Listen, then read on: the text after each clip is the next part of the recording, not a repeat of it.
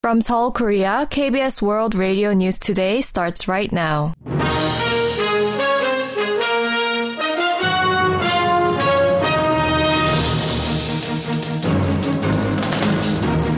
On today's broadcast, President Yoon Suk-yeol vows to continue a sound fiscal policy and tackle the country's low birth rate in the final cabinet meeting of the year. Former Justice Minister Han Dong-hoon becomes interim leader of the ruling party, announcing he will sit out April's general elections. And the election watchdog considers adding a manual counting procedure to boost the reliability of vote counting. This is KBS World Radio News. I'm Tom McCarthy.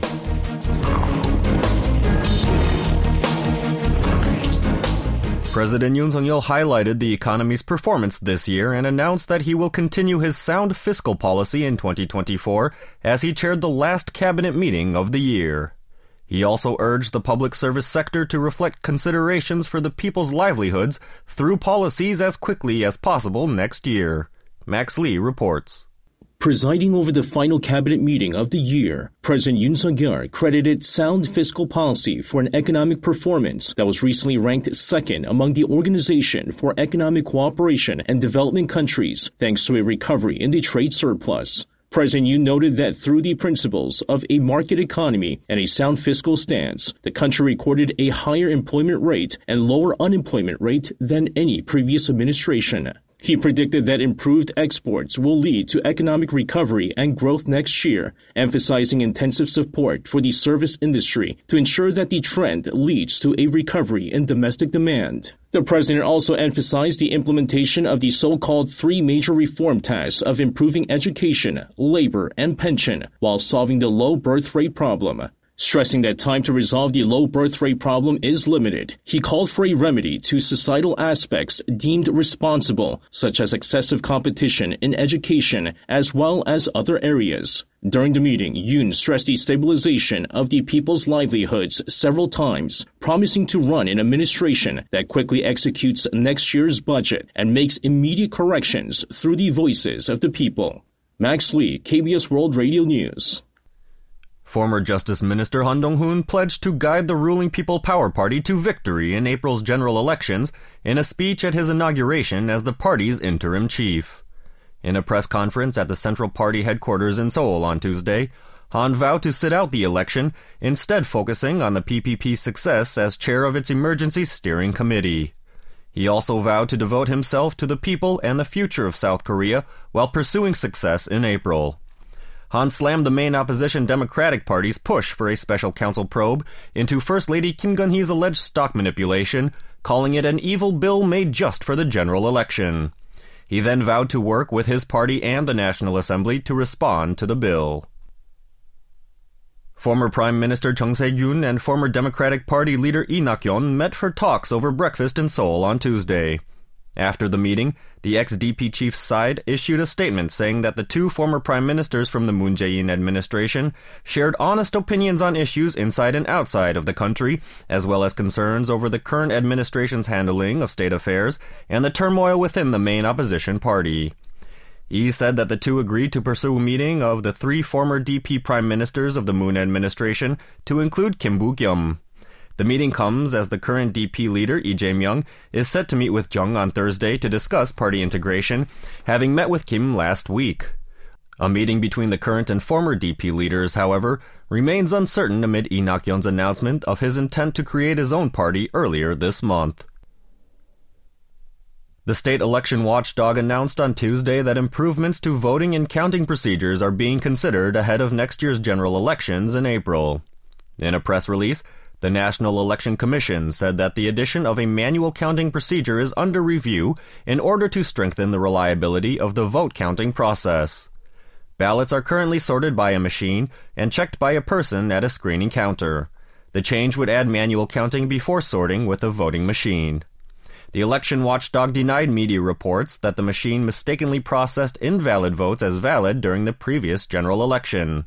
While stressing that the accuracy of the machine has been proven on numerous occasions, the Commission said manual counting is being weighed for the 22nd general elections in April in light of controversy over the accuracy of the system.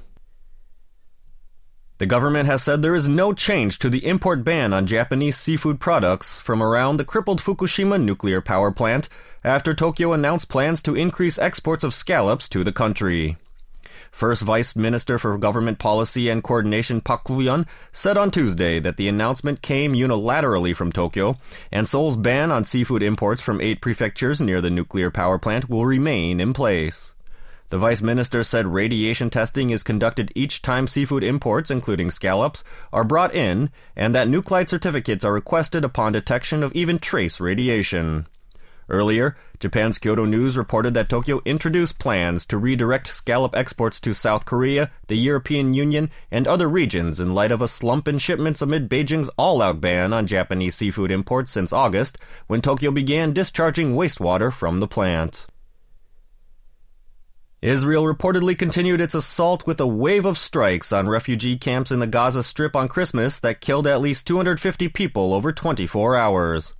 The Hamas run Palestinian Health Ministry said in a statement on Monday that at least 250 Palestinians have been killed and 500 others injured during the past 24 hours, raising the death toll from Israeli aggression on the enclave since October 7th to 20,674, with 54,536 now injured.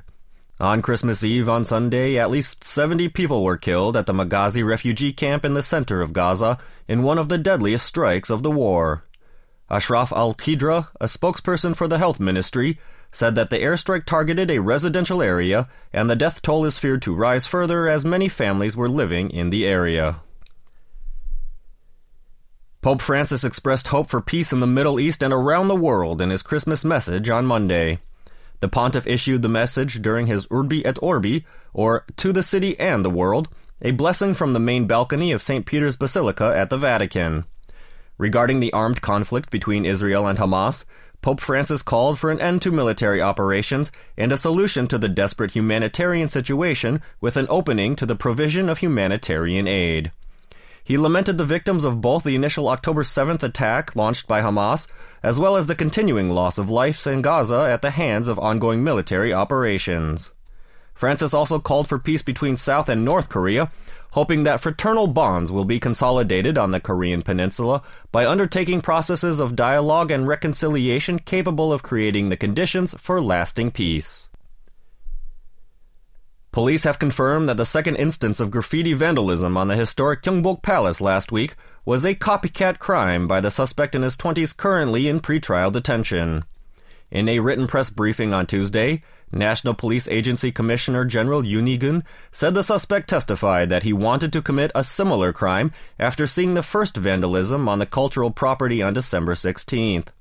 The copycat crime came a day after two suspects in their teens spray painted the palace walls reportedly at the behest of an anonymous person contacted through a messaging app, leading the authorities to assign a cyber investigation unit to track down and confirm the mastermind.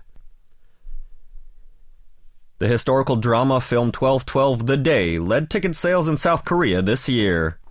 According to the film's distributor, Plus M Entertainment on Monday, cumulative ticket sales reached 10,690,000 as of 4:45 p.m., surpassing the total admissions of The Roundup No Way Out. 1212 The Day topped the 10 million mark on Sunday morning, 32 days after it was released on November 22nd. The benchmark Korea Composite Stock Price Index gained 3.08 points, or 0.12% on Tuesday, to close at 2,602.59.